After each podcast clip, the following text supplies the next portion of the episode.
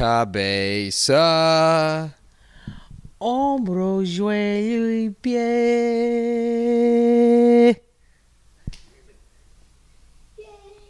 Cabeza, cabeza, cabeza, hombro, joelho y pie. She's made for TV. She is, man. She's a natural. Look at her. Uh, yeah, Gigi. Tell him, Gigi. Tell him, Gigi. Get him, get him, Gigi. Get him. Get him, Gigi.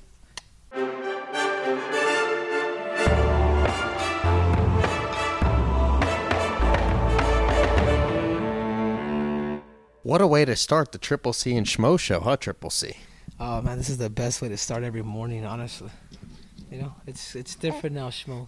Uh-huh. It's different now when you're a daddy. man. The love, the priorities, the diapers, the all of the above. Uh-huh. But that being said, Schmo, let's get this ball rolling because time is money and money is time. We go from UFC 274 to this. Now you're trying to go back to UFC 274? yeah. Oh man. what a life. She's made for this. You're made for this. Yeah, you Not even a what? year old and she's made for this. Yeah, tell him, Juji. Tell him. Tell him, Juji. Cabeza. Cabeza. Cabeza. Hombro, joelho y pie. Yeah, she's not gonna let go of that mic. You thought Triple C could ball hog No. that mic, dude. She's got a grip. She's got a grip. She's ready for action. Well, Triple C, here we are. This is where the schmo's going to start. Let's roll this clip. All right, this is what you're gonna do, man. You know, this is this is the hooks game. So right here, I have a shot full of to kill you. you know what I'm saying? So as you continue to as as you get the hook inside the as you get the ring inside the hook, you're gonna advance. So every time you make it in there, you advance. So by the time I get X amount, you know, I get off the board, dude, you know, right, let's you, go. you're gonna, you're Bring gonna, that you're gonna, you're gonna take that shot, dude. Bring that shit. Can I? Can, I, can we play for the So Olympic gold medal? so you're pretty. I don't know about all that, dude. Let's play for that Olympic gold medal. You know, I lost. All right, ready? Let's go. I just got this today too. That's. Oh, come on. Come on. You're not supposed to do it like that, Al said. It's on. It's on the touch, dude. There's two, baby. Come on, DC, dude. Wait, Who's who's the greatest double oh. champ? That's three. Now Wait. take that shot. bro. Take that shot. Take it. Oh. there you have it, man. You guys stay tuned. Hooks, baby. We taking over. You actually gonna make a game that you know you're gonna win it. You have the enemy in the house. You invited him over. You beat the schmo to doing it with you to give it to DC. Shout out to him, Hall of Famer. Well deserved, by the way. Shout out to you, DC. You deserved that. But you had Aljamain Sterling there playing that game. Yeah, yeah, no, it was a it's a game that I'm uh that I'm actually gonna be uh if everything goes right, I'm gonna be part owner of it. So it's a game called hooks, and what you do is you put that ring inside, you know, inside of this hook, so it's like in a T shape. So as you swing it, it's pretty cool, man, because it's to show that that, that you know that helps build relationships with people. So whether it's a drinking game, whatever it is, I had a chance to play with DC, and as you can see there, I'm taking him out. And what's the relationship you build with Aljamain Sterling? Oh, Aljamain, uh, Aljamain Sterling is still Aljamain. That doesn't change. You know what I'm saying? So it's a strictly business. Like I still plan on burying the dude, and uh, it doesn't change, man. I can be nice to you, but when you when- but when you lock that cage, man, he's in trouble. So you firmly believe you're going to be fighting this man? You invited him over? I'm not going to go as far and say you broke bread with him. Maybe you did, maybe a glass or two of fine wine, but uh, he's enemy. You're going to be fighting this guy? By the way, you could hold this too. By the way, I mean, You know what, Schmo? We I probably did. I probably did more than probably what I should have. But all this stuff happened in the split decision. Like it was just all of a sudden Ali talked to, I'm sorry, Cormier talked to Ali, and then they're like, oh, let's do a let's do a video. And then Ali's like, no, no, no, bring it, bring him over. You know, do a FaceTime. So then DC, oh man, I would love that. He started like kind of hyping it up, and then two hours later, dude was at my house, sitting on this couch, which I had to disinfect. Oh, of course, you certainly do. And uh, welcome back to the Triple C and Schmo Show. I'm the Schmo, Olympic gold medalist, the champ champ on his comeback twice now tested by USADA. Henry Cejudo. Yeah, it sucks, Schmo. They came in. They came in. Oh man, I had the yesterday must have been like the busiest day of my life. To not even lie, I didn't sleep good. I trained here with the Dan Ige here in the back of my house. He pretty much got sunburned, and then we happened to order. We happened to we happened to get uh we happened to order fettuccine alfredo, and then 30 minutes later, dude, I had to get ready and try to sleep, and then go to the autograph session for two damn hours. I was signing autographs, man, and then the fights, and then an after party afterwards. Anyways, that shit was hard. Well, welcome to living. By the way, fettuccine alfredo, comeback diet on point, must the schmo just came from Michael Chandler's place. We can't touch our phone, by the way, because you took our phone into the bathroom to talk to our producer and go over notes before we started. But uh, the schmo was just with Iron Michael Chandler, who Dana White said yesterday in the post-fight press conference, the most vicious knockout he's ever seen. And uh, yeah, but before we get to Chandler, let's talk about a gold medal moment right here. Let's talk about the champions. Let's talk about Charles Oliveira, and we'll get to Rose and Carlos Esparza as well. Yeah. No. Let's talk Oliveira and Gaethje. I am so no no okay okay okay, okay. so so yeah I, there's no way we could ever give that fight to uh, that gold medal moment to Carlos Esparza and uh, Rose now because that was absolutely terrible. It reminded me of like two people trying to do capoeira where they literally weren't hitting each other. The worst fight in UFC history, not even a championship fight, the worst fight in UFC history. What about the OSP fight in Shogun? That was boring, but we're forgetting about how boring that was because of this championship fight. No, of course, but at least OSP was kicking his stomach. At least Shogun was doing something. But the problem is, Schmo, is when you respect your opponent too much, dude. Like you don't put respect on your name. You think Rose respected Carla too much there, Triple C? Yes, yes, and like I said before, man, like with Weili coming in and and and her, she's gonna be moving out to Arizona, man. So with her coming out here and then being at Fight Ready full time, man, you can put anybody in front of that girl. I promise you, man. Her wrestling's gonna get better because I only dealt with her for seven weeks. I imposed my philosophy, my training regiments with her, and I think it's just a matter of time before you know you are gonna be hearing and you from Zhang Weili because the winner of Joanna and. uh and uh, uh Weili needs to fight for the championship. Rose, you, you just you just don't deserve a rematch like that. That was so horrible, dude. You can't do that to you got you can't do that to my fans in Phoenix. My, I brought my wife over there. She was excited to see it, and and yeah, for what? Well, uh, Dana White did confirm number one contender fight would be Weili Joanna two. Well deserved. We understand it. It's an interesting situation, but let's talk about the championship that wasn't a championship because there's a vacancy in the lightweight strap because Charles Oliveira in the whole scale situation 155.5 the schmo caught up with Jon Anik that day we talked about it there seemed to have been some sort of commute confusion the night before with the calibrations and it wasn't fixed till the same day 6 a.m interesting situation. Never seen it before. First time in UFC history. Champion doesn't make weight, so he beats Gaethje. And uh, what's your overall thoughts on it all? Um, I, I think I think he's a big boy. If you see Charles the Bronx, he's he's he's he's a big boy for 155 pounds. You know, I think I think he might have one fight left at 155 pounds, and I think he goes up.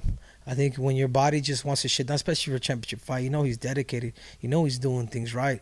There just comes a point, like even when I was making fly with it, it was just absolutely miserable.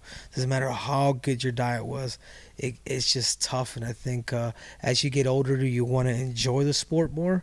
It's the same reason why I, I wouldn't mind going to 145 pounds because I feel like the crack and the sting would be there for me too. You got the dad bod strength now too, especially with the fettuccine alfredo. But Do Bronx used to fight at 145 and going up to 155. Imagine that 145, 155. You're suggesting 170. But anyways, I, I, I, honestly, I think 170 would be perfect for him. I really do. But he's been killing, not killing, but he's been beating all the killers. He's been just destructing them. Look at what he's done. I'm going to say his name. I'm going to say what he did to Kevin Lee. I'm going to say what he just did to Tony Ferguson. I'm going to say what he's done to Dustin Poirier, now to Justin Gaethje. It's super impressive, this No, guy, no, Charles Oliveira. Undeniable. No, heck yeah. Oh, heck yeah, he is, man. He's a future Hall of Famer. Most submissions in UFC history. Yes. Most bonuses, I believe, in UFC history. I believe it's the most finishes and most submission victories. Is those two for sure. Uh, he he's special, but the guy that, that you really got to test him with and who's next for him has to be Islam. If the UFC wants to do what's right, it's not his fault that Dariush got hurt or whatever. Well, let's say this though. Uh, the schmo asked Michael Chandler, and we've seen him before. He asked Michael Chandler who's most deserving in the post-fight press conference, and Beneil makes a compelling argument: seven-fight win streak. At least he's beaten someone in the top ten. Not saying who deserves what here, but Dana White did say he wanted to see the rematch between Dariush and Islam. Joe Rogan's trying to talk him out of it to get Islam to fight Charles Oliveira, but. You're you're advocating for a guy who's never fought someone in the top ten to get a title shot. Yeah, because people have been dodging him. Because nobody It's true. Nobody wants to fight Islam, and that's not his fault. I mean, he's he's tried to fight the top contenders, and they all kind of it back out. The only thing I will say about Islam that kind of upsets me a little bit is the fact what happened with Rafael dos Anjos. Like, I mean, don't throw his name out there if you're really not gonna if you're really not gonna fight him.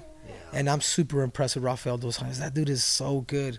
But they even talk about Alexander going up 255 pounds, and I'm just like, man, Alexander Volkanovski wouldn't be any of those top fivers. He wouldn't get past. Uh, he wouldn't get past uh, Dos Anjos. He wouldn't get past Islam. He wouldn't get past a lot of these dudes. So I just think, I just think it's, I just think there's a lot of talent at 155. But I do feel like Islam should be next for that title. Well, the Schmo can say with confidence, had Islam Makhachev stepped up to fight RDA, it wasn't a situation, you know, like we just saw. I mean, he he beat Bobby Green. That's who he beat, and that would be the last fight before getting a title fight. But if he would have stepped up and fought RDA, undeniable. Islam Makhachev put the resume out there. He's deserving to fight next to the title. Just don't want to overthrow Beneil Dariush. It's a situation you can't control. Come on, man. No, of course. And this is what I will say about like Russian fighters is like their their their journey to them is like important. Their name, their stature, their the, the perfection is is is golden to them. You know what I'm saying? And and I just don't. I just think they take every fight very personal, and they typically don't take, you know, last minute fights and things like that. So Islam should have probably never opened his mouth for that reason. He may not get the next title shot. Wow. Well, even, even though he does, even though in my eyes he should be next because Khabib is right, ten fight win streak versus a, an eleven fight win streak. You know, with the whole Khabib thing, the Khabib's prodigy. I mean, there's a story there. Winner of that fight fights McGregor. well, let's get to McGregor and let's talk about the silver medal moment. Let's uh, let's do this right here. It's going to be This is a this is a, silver schmo. It's, it's not silver, but we're pretending. Of course, we're pretending. It's the only other medal we have. What is this one, by the way? Uh, it's I don't know. They got one nationals or something. Yeah, so we got now. It's good. We're going to call it silver. By the way, it is the leading candidate for knockout of the year. That front kick knockout from Iron Michael Chandler over Tony Ferguson, and then he gets on the mic. Not sure what was better in the schmoment watching live, the front kick or the promo at the end. He even calls out Conor McGregor, 170 pounds. He wants the rematch from the winner of Gaethje and Oliveira, and then that mean it's a rematch for Oliveira. So with that said, what's next for Michael Chandler? And let's get to Conor McGregor because also Oliveira called him out. Chandler called him out. We could talk about McGregor too. Yeah, I mean, there's a lot, dude. The, the, the problem is, is Chandler had his shot. You know what I'm saying? Yeah. Even though he had that good vicious knockout, he lost to Gaethje his, his his his fight before. You know, that's that's just the way I see it, Schmo. So, um, there, there's a lot, man. And I think at the end of the day, man, the golden rule, man, the guy with the gold makes the rules. And uh, no one's got the gold technically. no, but when I'm talking about Dana White has the gold. You know what I'm saying? Well, there is a lightweight champion. The the the champion is ah the schmo's getting this wrong. Let's do this right. Let's do him due diligence. The champion has a name, and his name is Charles Oliveira. We heard that on repeat this past weekend, and he didn't technically lose the belt. Semantics, whatever. I not an advocate of missing weight, but uh, there's a vacancy here. Anything can happen. Conor McGregor, because of this situation, he's the one who benefited the most.